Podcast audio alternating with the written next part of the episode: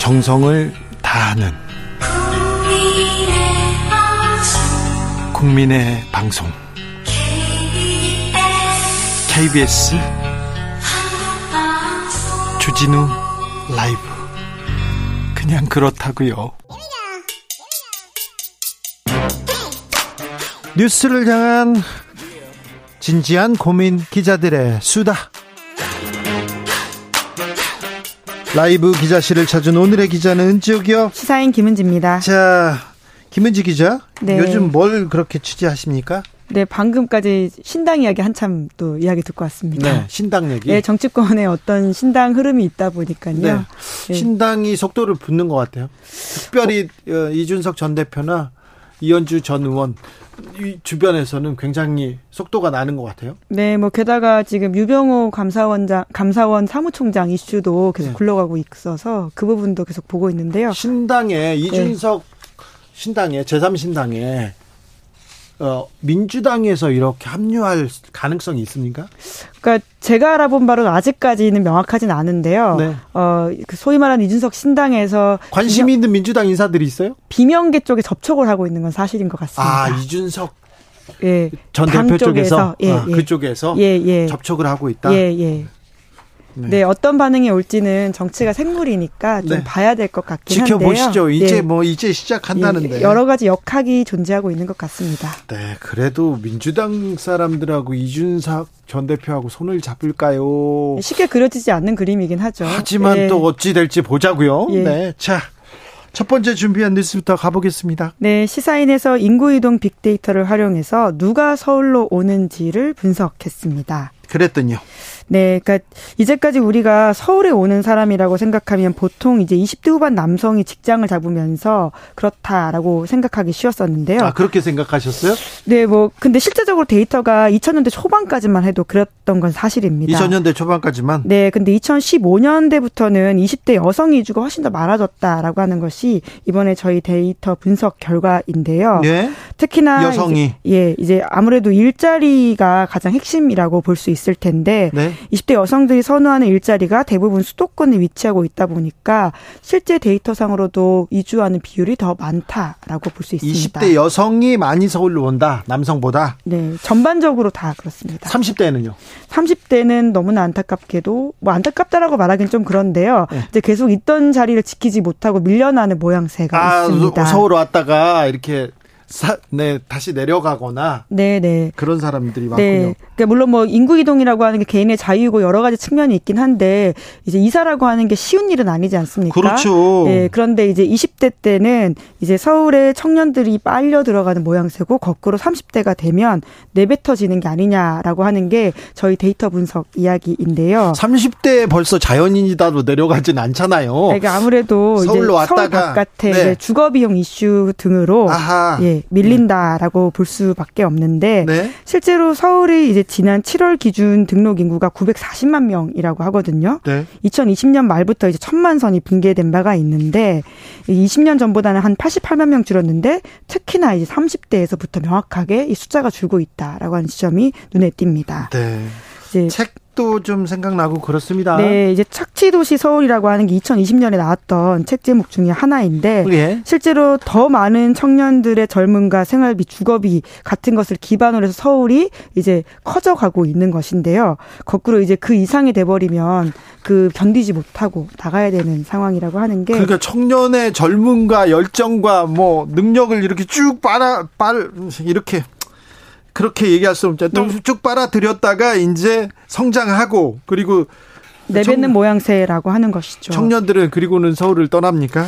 네, 이게 나이가 들면 결국 밀려가는 모양새라고 할 수 있는데요. 네? 이제 특히나 이제 과거에는 대학가를 중심으로 이십 대들이 많이 이제 있었고, 그리고 강남 주변에 있었거든요. 아, 그런데 이제 또 시간이 지나면서 이제 강남이 아니라 최근은 어떻습니까? 예, 그러면 구로, 금천, 동작, 영등포, 강서 이런 쪽으로 흩어져 있는 모양새가 실제로 숫자상 드러나는데요. 네? 그러니까 지방에서 서울로 올라온 이십 대들이 더 이상 이제 강남 근처에 자리를 잡지 못하고 있는데 아무래도 주거비용 이슈들이 더욱더 심각해지고 있다라고 이해하면 될 것 같습니다. 그렇죠. 서울은 비싸서 월세도 비싸고 전세도 올라서 어, 강남에 먼저 털을 잡기는 쉽지 않죠.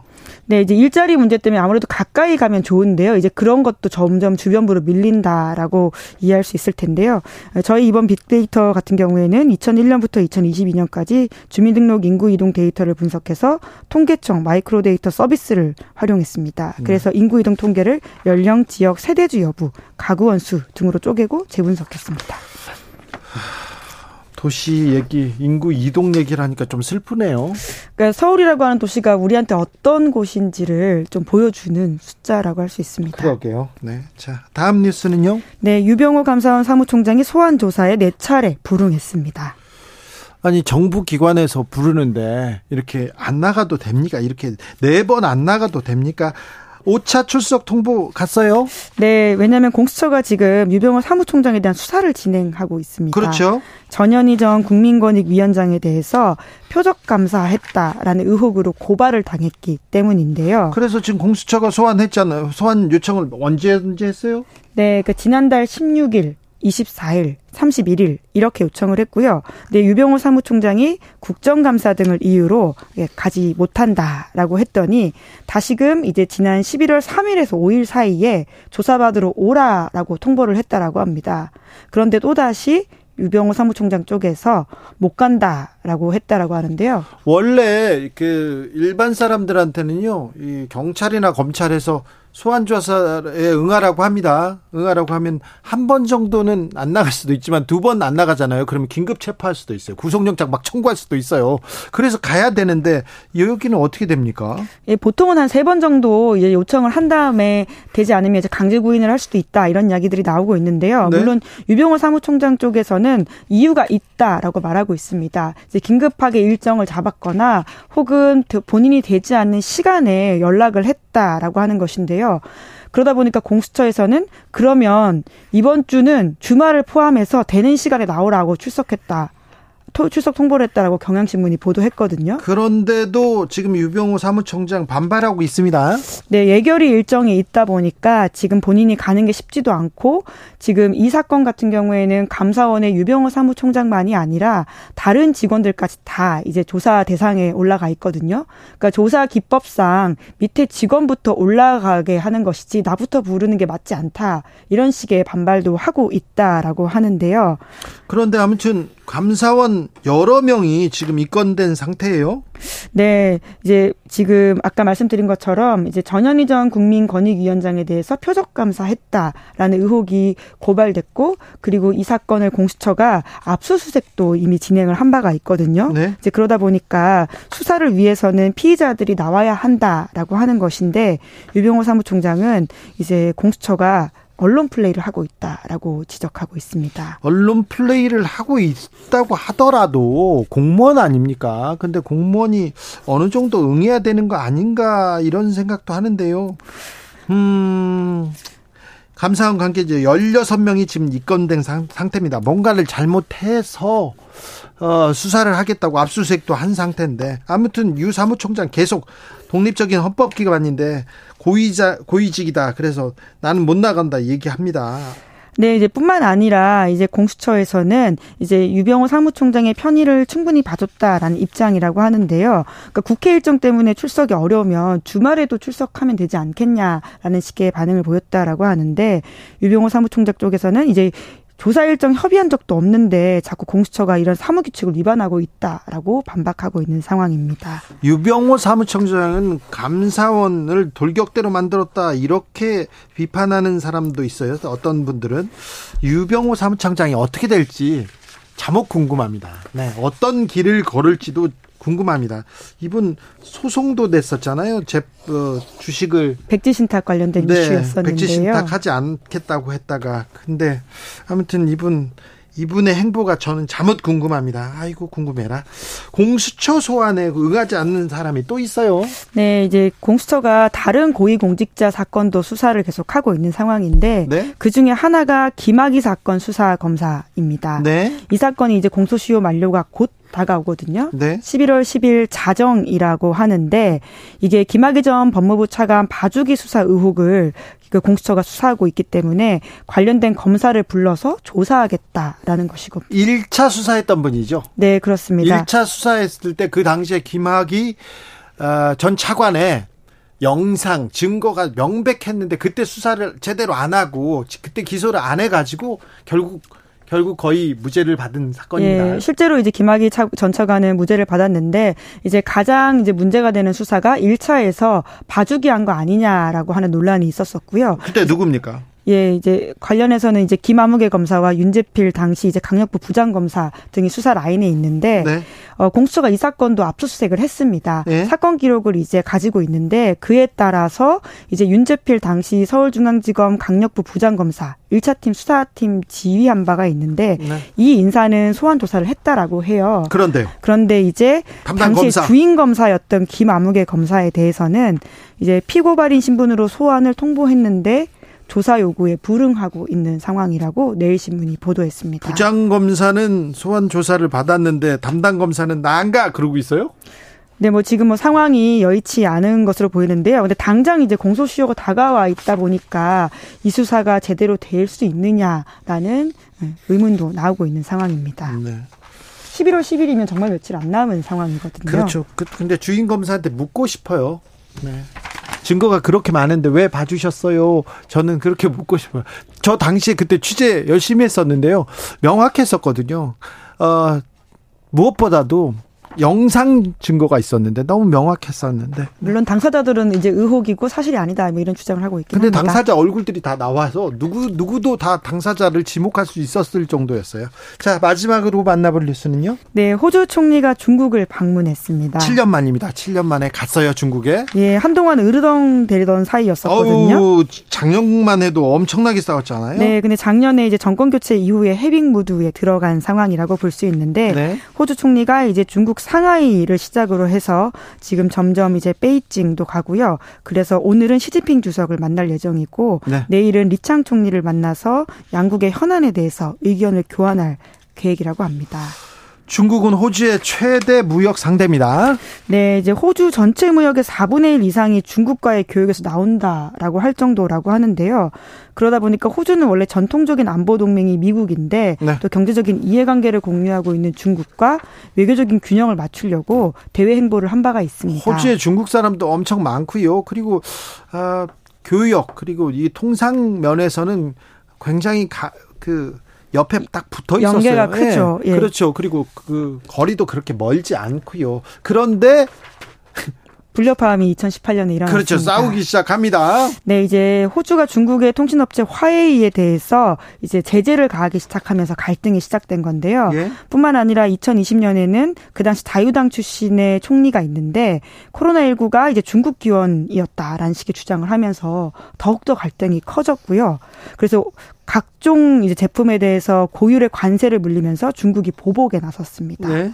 이런 식의 서로가 주고받는 말들이 커지고 호주가 또 뭐 잠수함을 사네, 뭐 미사일을 사네 얘기하고 완보, 안보적으로도 멀어지고 막 그랬었죠. 네, 특히 이제 쿼드라든지 오커스 같은 이제 미국과 밀착하는 안보적 행보를 많이 하다 보니까 굉장히 갈등이 가파르게 커졌던 바가 있습니다. 정말 으렁거려가지고 사이가 나빴습니다. 근데 언제부터 이렇게 또 화해 국면으로 돌아섰습니까? 예, 작년 오월에 호주의 노동당이 총선에서 승리하면서 분위기가 바뀐 건데요. 네. 그 이제 정권 교체를 개점으로 해서 양국 간의 고위급 회담이 재개가 됐고요. 네. 중국은 이제 지난해 호주산 석탄과 목재 등 일부 품목에 대한 보복적 고율 관세를 해제하기도 했습니다. 네. 그러다 중국에서는 이제 중국계 호주인 저널리스트를 간첩 혐의로 구금을 삼 년 동안 했었는데 아이고. 이렇게 풀어주기도 했었고요. 여러 가지 좀 상호적인 상황이 나오고 있다라고 보면 될 텐데요.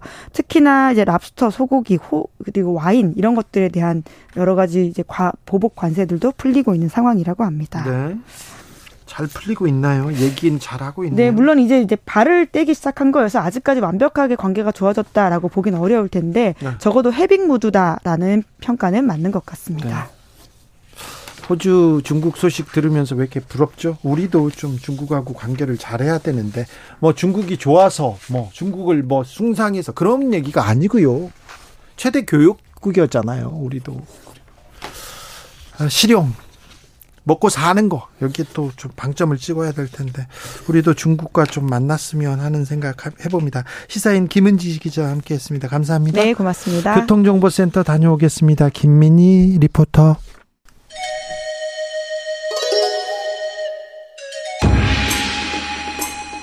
빛보다 빠르게 슉슉, 바람보다 가볍게 슉슉, 경제 공부 술술, 경제를 알아야 인생의 고수가 된다. 경공술. 자, 오늘의 경제 선생님은 이베스트 투자증권 염승환 이사님입니다. 어서 오세요. 네, 안녕하세요. 네, 최근에 음, 주식 시장이 별로 안 좋았나 봐요. 안 좋았나 본데 갑자기 네. 음, 공매도 전면 금지 의결을 했습니다. 네. 오늘부터. 그래가지고 갑자기 지금 뭐 코스닥도 주, 주식시장이 지금 빨간불로 다 바뀌었다면서요? 네. 네. 사실 오늘 뭐 주식시장이 거의 역대급으로 올랐어요. 그러게요. 그러니까 지수 코스피 코스닥 지수가 오늘 하루에만 네. 기업이 아니고요. 지수가 칠 퍼센트 급등했습니다. 이런 오, 네. 적이 거의 없는데 네. 일부 이제 이 차 전지 기업들은 상한가. 상한가로 막 갔더라고요. 네. 그러니까 이제 공매도라는 건 이제 뭐 아시는 분도 계시겠지만 네. 주식을 빌려서 파는 건데. 그렇죠. 주식이 어, 떨어질 것 같으면 먼저 주식을 빌려서 네, 팔아요. 빌려서 파는 거죠. 그럼 떨어지면 나중에. 오히려 그러니까 되게 좀 이게 반대죠. 네. 보통은 매수해서 올라가야 수익을 내는데 네. 공매도는 반대죠. 떨어지면 수익이 많이 나니까. 네. 주로 저 개인 투자자는 못 하고요. 외국인이나 네. 기관 투자자. 맞습니다. 기관들 합니다. 그러니까 개인들이 빌리기가 쉽지가 않죠. 네. 주식을. 근데 어쨌든 이제 공매도라는 건 하락 쪽에 베팅을 하다 보니까 네. 이게 이 공매도가 많으면 많으면 많을수록 주가가 이제 위에서 누르게 되겠죠. 네. 네. 그러다 보니까 사실 이 차 전지의 공매도가 되게 많았습니다. 걸려 그동안. 있었는데. 네. 근데 이거를 이제 금융위에서 이제 내년 유월까지 한시적이지만 네. 모든 기업에 대해서 이제 공매도를 전면 금지했고, 그렇게 되면 그동안 공매도를 했던 이제 그 사람들 입장에선 네. 이걸 정리를 하든지 예. 뭔가 이제 결정을 해야 되는데, 만약에 오늘 아마 그 공매도 쳤던 걸로 매수, 그러니까 정리한다는 건 뭐냐면 우리가 매수한 다음에 매도하면 이게 없어지잖아요. 네. 공매도는 정반대죠. 예. 매도한 거를 매수해야 없어지잖아요. 예. 그러니까 매수가 들어온 거예요. 그래요. 외국인들 예. 부랴부랴 공매도 청산한다 이런 뉴스 오늘 나오더라고요. 외국인들이 많이 샀어요. 많이 샀어요. 예. 그러니까 아마 공매도 포지션을 정리하면서. 네. 근데 그것도 어쨌든 매수거든요. 네. 결론은. 그렇기 때문에 증시가 그런 이제 매수 수요에 의해서 급등을 했습니다. 급등했습니다. 네. 어우, 많이 올랐더라고요. 네. 음. 이렇게 많이, 어, 이게. 왜 그러면 공모도 안 했지? 대통령실에서는 그 불법 공매도 심각한 병폐로 인식한다. 네네. 뿌리 뽑겠다 이런 의지 보였어요? 네, 맞습니다. 그러니까 이게 사실 이제 오늘 이복현 그 금감원장도 이제 기자회견을 했는데 네. 거기서 나왔던 얘기는 뭐냐면은 공매도 금지의 이유는 그 제도 개선을 통한 좀 신뢰 개선. 이게 뭐냐면 좀 자꾸만 불법 공매도가 좀 이제 이번에 적발이 됐는데. 이게 과거에도 여러 번 있었거든요. 이번만 있는 건 아니고. 네. 근데 이번에 이제 적발을 좀 한 상황을 봐도 주식을 빌려서 먼저 팔아야 되거든요. 네. 불법 공매도는 뭐냐면 빌리지도 않고 먼저 팔아요, 그냥. 그래요? 그게 가능해요. 네. 지금 시스템적으로. 가능해요? 예. 네, 그러다 보니까 이제 그게 이제 어쨌든 이제 불법 공매도로 이게 적발이 된 건데 먼저 팔아놓은 다음에 네. 그 다음에 빌려요. 예. 이게 순서가 뒤바뀌었잖아요. 원래 그러면 안 되거든요. 네. 근데 미국이나 일부 나라는 그런 이제 이걸 무차익 공매도라 그래요. 네. 이런 게 일부 허용은 돼요. 근데 우리나라는 어쨌든 안 됩니다. 네. 한국은 빌린 다음에 팔게 돼 있는데 이게 걸리다 보니까 아시겠지만 금융은 신뢰잖아요. 서로 간에. 네. 뭔가 신뢰가 조성된 상태에서 야 나도 믿고 너도 믿고 이런 상태에서 금융거래가 되는 거지. 이 허점을 좀 이용해가지고 누구는 불법으로 빌리지도 않은 상태에서 공매도를 하고 그러면 이 금융시장의 근간은 흔들 수밖에 없거든요. 그러니까 네. 이제 이복현 금감원장 입장은 이거를 이제 제도적으로 시스템을 바꿔서 아예 무차익 공매도를 못하게 만들겠다. 네. 그래서 그걸 이제 내년 유월까지로 잡고. 그게 제도, 가능합니까? 그걸 지금 제도 개선하겠다는 거예요. 그래요. 네, 컴퓨터적으로도 뭐 시스템적으로 바꾸고. 그 다음 또 한 가지가 뭐냐면은 개인 투자분들의 이제 계속적인 불만이 공매도 뭐, 뭐 자체에 대한 불만도 있는데 그거보다도 기울어진 운동장이다 자꾸. 예예. 예. 예, 왜, 왜 우리는 공매도를 할 때 구십 일인데 예. 구십 일 안에 갚아야 돼요. 예. 개인들은. 예. 근데 외국인들은 무제한이에요. 예. 그냥 뭐 구십 일 안에 안 갚고 뭐 일 년 후에 갚든가. 예. 그게 이제 좀 자유로운 거죠. 계속 떨어질 때까지. 네, 그러면 그냥 버티면 되니까. 네. 그러니까 이건 너무 좀 불공평한 거 아니냐. 네. 이런 것들도 좀 개선을 해달라. 근데 개미들은 계속 불만을 많이 가졌어요. 네, 그러니까 이거 이 자체가 제도적으로는 누구한테는 형평이, 그러니까 형평성이 이제 어긋난다는 거죠. 네. 그러니까 이거를 바로 잡아달라 계속 요구를 했는데 이번에 어쨌든 이유 어찌 됐건 간에 금감원에서는 이걸 전격적으로 받아들였고 네. 이 제도 개선을 하겠다. 예. 네, 그래서 이제 공매도를 금지시켰고 네. 이거의 시장은 어쨌든 좀 환호를 했다. 예. 라고 보시면 좋겠습니다. 어제 이렇게 공매도 금지 발표했습니다. 네. 왜 어제 이렇게 갑작스럽게 했을까요? 아니, 그동안 이제 계속 준비는 했다고 하더라고요. 예. 했고, 글쎄요, 이제 뭐 일요일날 발표한 제가 이유까지는 잘 모르겠고, 어쨌든 이제 그, 그렇다고 이걸 장중에 발표하면 더 좀 충격이 있거든요. 네. 변동성이 있으니까. 그래서 아마 일요일날 예. 예, 좀 아마 발표를 하지 않았나. 동아일보나 경제신문에서는 이거 공매도 금지 이거 포퓰, 포퓰리즘이다. 비판하는 시각이 또 있더라고요. 그러니까 물론 이제 뭐 그런 의견들도 있어요. 총선용 아니냐. 네, 총선용. 예, 뭐 그런 뭐 의견들도 있지만 일단 뭐 그거는 뭐 여러 가지 해석은 좀 가능하겠지만 일단 이복현 금감원장은 언급은 했습니다. 뭐 총선용 절대 아니고 네. 어쨌든 아까 말씀드린 제가 그 부분 제도 개선. 근데 이유가 어떨지는 뭐 우리가 정확히 알 수는 없지만 저 개인적으로도 어쨌든 이런 부분들은 개선하는 건 반드시 필요하다고 저도 생각은 하거든요. 네. 그러니까 불법 공매도 당연히 없애야 되고 네.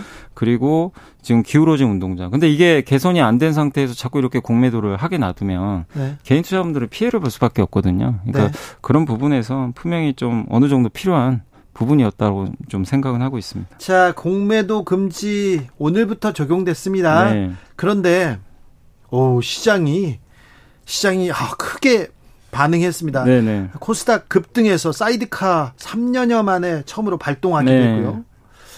어떻게 보셨어요? 전반적으로 시장. 어, 저도 근데 이제 급등할 거는 예상은 했죠. 당연히 뭐 공매도가 워낙 많았고 네. 그 거기에 표적이 이 차 전지가 많았는데 네. 이 차 전지가 굉장히 커요. 시, 시가총액이 네. 덩치가. 근데 이들이 급등하면 지수 당연히 오르겠죠. 네. 근데 이제 특정 기업들이 상한가 갈 것까지는 저도 네. 그 정도까지 오를 줄은 몰랐는데. 내일도 갑니까? 근데 이 분위기면 내일도 한 번 더. 한 번 더요? 네, 아니 상한가 말고. 네. 그러니까 상승기 상승기를 네, 상승은 좀 더 이어질 가능성이 높고 왜냐하면. 네. 그게 없어요. 이제 매도가 좀 줄겠죠. 네? 매도 자체가 좀 주니까. 그래서 오늘만큼 상승은 당연히 어렵죠. 어렵지만 네. 어느 정도 좀 상승 기준 이어질 것 같고. 근데 이게 많은 분들이 아마 그러셨을 거예요. 생각하셨을 거예요. 과거에도 이게 여러 번 있었거든요. 공매도 금지가. 예. 근데 과거랑 좀 다른 가, 점. 과거에는 좀 시장이 위기라거나. 네, 위기 때. 맞아요. 예? 그러니까 뭐 시스템 위기. 옛날에 이천팔 년도 금융위기 때. 네? 이천십일 년에 유럽의 재정위기. 예. 이천이십 년 코로나 위기. 예. 이때는 뭔가 다 경제가 망가질 때잖아요. 네? 그래서 공매도를 금지시켰는데 당일날은 사실 별 반응들이 없었어요. 그때는요? 네, 그때는 저도 이게 찾아보니까 이천팔 년도에는 코스닥이 얼마 올랐냐면 영 점 영사 퍼센트. 아예 안, 안 네, 움직였다고 오히려 이천이십 년 코로나 때는요. 공매도 금지한 날 마이너스 삼 퍼센트가 급락해 버렸어요. 그래요? 오히려. 그러니까 왜냐하면 시스템 리스크니까 공매도가 당장 금지가 네. 주가에 큰 영향을 못 줬던 게 이게 경제가 지금 이거 큰일 났으니까 네. 공매도 금지하는 것보다 이게 더 우선이니까 네. 그랬는데 이번엔 좀 달라요. 이번에는 제도 개선이거든요. 네. 제도 개선이고 아, 정부의 좀 주식 부양 의지가 좀 강한 거 아니냐. 정부가. 네, 이런 좀 의견이 있고 또 오늘 하나 더 나왔던 게 세금 있잖아요. 네. 보통 연말만 되면 개인 투자분들이 주식을 항상 좀 팝니다. 왜냐하면 우리나라는 대주주 요건이 예. 십억 이상이에요. 예. 한 종목에. 예. 근데 십억 이상이면 그렇게 많은 건 아니거든요. 마, 근데 네. 십억을 대주주로 잡아요 일단. 네네. 그러니까 십억 이상 갖고 있는 분들이 좀 팔아요. 팔아요 항상 네. 연말마다. 근데 이거를 오늘 뉴스 나온 걸로는 이십억으로 좀 늘리겠다. 네. 그러면은 연말에 매도가 좀 줄 수도 있겠죠. 알겠어요. 십억보다는 이십억이 좀 남의 나라 얘기 같았어요. 네. 십억이나 이십억이나. 네. 아. 근데 그래서 네. 이런 부분들을 봤을 땐 아, 네. 이게 정부가 좀 주식 부양하려는 거 아닌가. 아. 약간 그런 의지가 좀 있는 것 같습니다. 내년 총선까지 주식 부양에 정부가 의지가 있다. 이걸 읽어서 지금 시장이 좀 크게 움직였다. 그러니까 옛날에는 시스템 위기 때문에 공매도 한시적으로 좀 이거 방어를 했다면 네. 지금은 제도 개선도 좀 하고 신뢰를 좀 쌓겠다. 네. 개인 투자들의 또 거기다 이 세금 문제 네. 이런 것들을 보면 좀 부양하려는 거 아닌가 네. 좀 그런 의지도 있는 것 같습니다. 오늘 하루 환율도 급락했습니다. 네, 오늘 천삼백 원이 깨졌습니다. 예? 얼마 전에 천사백 원 간다는 얘기가 나왔거든요. 네. 근데 이제 급격 근데 이거는 이제 공매도랑 좀 무관하게 요즘에 미국이 금리 인상이 이제 드디어 끝났다라고 네. 좀 이제 얘기가 나왔죠. 지난주에 에프오엠씨가 끝나면서. 그래서 미국 금리가 급락을 하면요. 미국의 달러가 떨어지게 되거든요. 그래서 네. 달러 떨어지면서 우리나라 원화는 강세. 또 최근에 우리나라 무역 수지도 흑자고요. 거기다 수출도 십삼 개월 만에 드디어 플러스로 전환이 됐어요. 네. 이거는 당연히 우리나라 원화를 강하게 만드는 요인이거든요. 그래서 네. 이게 겹치다 보니까 오늘 천삼백 원 깨졌고 거기다 오늘 외국인들이 주식을 굉장히 많이 샀거든요. 공매도 못하니까 네. 사야지 일단. 그러니까 일단 사는 것도 당연히 네. 원화로 어쨌든 이제 사야 되니까. 네, 사야 되기 때문에 그런 부분들이 일단 긍정적으로. 당분간 그러면 저기 코스닥 주식시장 훈풍 봅니까? 이게 불 수밖에 없어요. 왜냐하면 공매도도 수급을 개선시키잖아요. 네. 여기다가 우리나라 증시가 지난 두 달간 힘들었던 건 미국 금리가 너무 높았어요. 네. 막 그 미국의 십 년 만기 국채 금리가 오 퍼센트인데 주식의 매력이 있겠습니까? 네. 왜냐하면 미국의 금 채권을 십 년짜리 사놓으면 가만히 있어도 오 퍼센트가 매, 매년 들어오는데. 오 퍼센트 들어오는데 네. 근데 그게 꺾여버리고 있어요. 금리까지. 네. 네. 그러니까 금리 꺾이면 이것도 호재인데 수출 조청. 여기에 공매도까지 금지시킨다니 이게 타이밍이 굉장히 이제 잘 맞은 거죠. 그래서 그래요? 당분간은 좀 주식시장 훈풍 불지 않을까. 네. 이렇게 좀 보고 있습니다. 연말 강세장 기대감 커져. 다 이렇게 기사를 썼는데 연말 산타랠리 기, 기대해도 됩니까? 근데 산타랠리보다는 지금 벌써 산타랠리가 오는 것 같아요. 먼저. 그래요? 제 생각에는. 지금 먼저. 네, 그래서 이번에 또 너무 오르면 연말에는 좀 쉬어갈 수도 있거든요. 사실. 네. 그래서 네. 연말은 어떻게 될지 모르겠지만 저는 개인적으로 적어도 십일월 한 달은 좀 괜찮지 않을까. 우리나라 증시가 삼 개월 동안 빠졌거든요. 네. 그래서 적어도 십일월은 십일월은 네, 괜찮다. 괜찮을 것 같습니다. 어느 쪽으로 괜찮습니까? 어느 분야? 아니, 지금 오늘은 사실 이 차 전지가 좋았어요. 좋았고. 그동안 이제 네. 근데 이제 이게 확산될 것 같아요. 네. 네 다른 데로. 다른 데로. 그래서 뭐 반도체. 근데 제일 못 오른 섹터가 자동차 같아요. 자동차는 근데 실적도 좋았잖아요. 근데 이게 좋은데 어.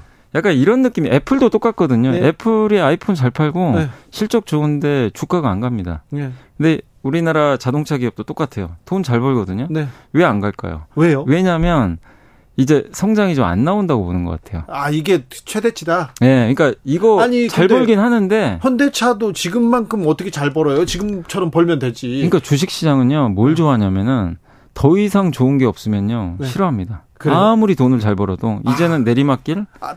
네. 탑으로 찍고 올라가면 안 좋아해요? 근데 차라리 지금 적자에도 네. 어, 이제 적자가 이게 마지막이다. 네. 이제 흑자 날 일밖에 안 남았다. 조금 주가, 나아진다. 주가가 급등해버려요. 그래요? 그러니까 주식시장은 지금을 보는 게 아니라 약간 미래를 봐요. 미래를 봐요. 그러니까 돼요? 지금 좋은 거는 네. 이제 지나간 이슈고. 네. 근데 현, 현대차나 이제 자동차를 이렇게 주, 돈을 잘 벌어도 인정을 안 해주는 게 내연기관보다 이제 전기차로 벌기로 원하거든요. 예. 어차피 바뀌잖아요. 현대차는 전기차 잘 만들고 있잖아요. 잘 만들긴 하는데 네. 요새 전기차 수요가 예. 예전 또. 가치가 또 낮다 보니까 예. 좀 과도기죠. 테슬라마저도 지금 그러잖아요. 그래요. 예, 그래서 좀 그런 것 같아요. 테슬라는 이제 어떻게 되는 겁니까? 아니 테슬라도 주가가 좀 다시 회복은 됐는데 실적 발표하고 예. 일론 머스크가 뭐라고 했냐면 고금리 때문에 저도 죽겠습니다 지금 그렇게 얘기를 한 거예요. 그러니까 월 할부금 있잖아요. 예. 할부금리가 너무 비싸다고 합니다. 예. 미국도. 그럼 자동차 살 때 할부로 사는데 예. 수요가 줄 수밖에 없죠. 네. 그리고 전기차는 또 비싸거든요. 네. 일반 차에 비해서. 그렇죠. 그러니까 테슬라마저 저렇게 얘기를 하니 지금 금리가 문제인데 근데 다행히 지금 미국 금리가 일단 꺾이곤 있잖아요. 그래서 네. 조금은 좀 나아지지 않을까. 보고 있습니다. 자, 전면 공매도 전면 금지 어, 부작용은 없을까요? 괜찮습니까? 그러니까 공매도의 순기능도 분명히 있어요. 이번에 아시겠지만 영풍제지도 그렇고 몇몇 그 뭐 우리 언제였죠? 사월이었나요? 라더견 사태 기억하시죠? 네네. 그때도 대부분의 기업들이 공매도가 없는 기업들이었어요. 공매도 금지 공매도가 해제된 기업들은 코스피 이백하고 코스닥 백오십입니다. 나머지 기업들은 공매도 못 하거든요.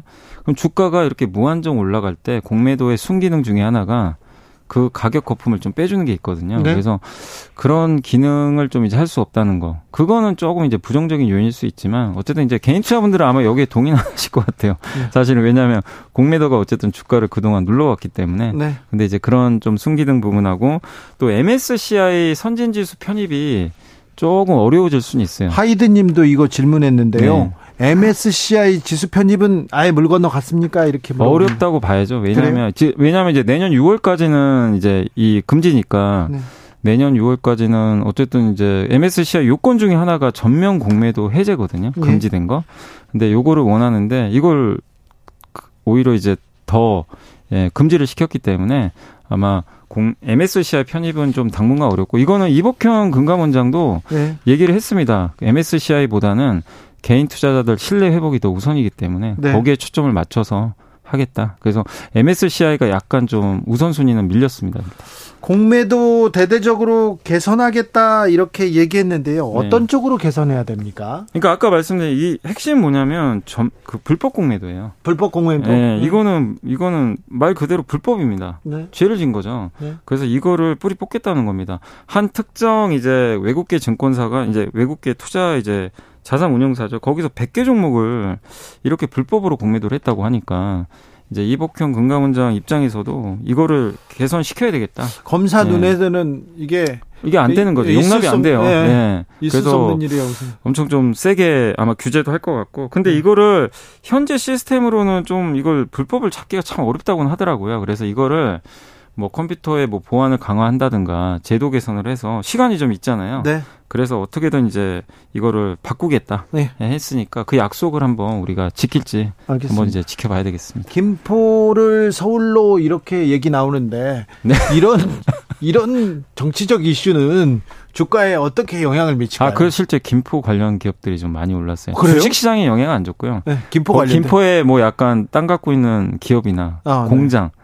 그 기업들은 일단 실제로 좀 주가가 좀 올랐습니까? 급등했었습니다. 네. 총선 앞두고 산타랠리라고 있습니다. 연말에는 좀 오르는 경향이 있는데 총선 앞두고도 조금 오르지 않습니까? 그러니까 거기에 정책 테마주라 그러거든요. 예? 아 여기에 뭐 이런 뭐 정책적으로 지원을 하겠다. 예? 뭐 그런 그런 기업들은 또 수혜를 받을 수가 있거든요. 네. 실제로 선거 테마주들이 있긴 있어요. 예? 인물 테마는 절대 하시면 안 되고. 예. 예, 뭐 인물 테마는 절대 안 된다. 예, 정책 테마. 예. 그래요. 뭐 누구 사돈의 팔촌이다 이거는 절대로 절대 아니죠. 아 큰일 납니다. 네, 하시면 안 돼요. 사실관계가 아니어도 막 오르고 막. 네, 그냥 그런 루머로 오르는 경우도 있으니까 이 약간 선거로 좀 엮여서 가는 그런 업종들은 여러분들이 좀 잘 좀 좀 분리를 하셔가지고 네. 진짜 정책 수혜인지. 정책 테마는 이렇게 네, 그래도 합리적인데 네. 인물 테마는 좀 조심하셔야 될 것 같습니다. 알겠습니다. 네, 누구주 이거 뭐 이준석 주 윤석열 주 이런 거 아니래요. 네, 정책 정책 테마주는 좀 지켜보겠습니다. 염승환 이사님 오늘도 감사했습니다. 네, 감사합니다.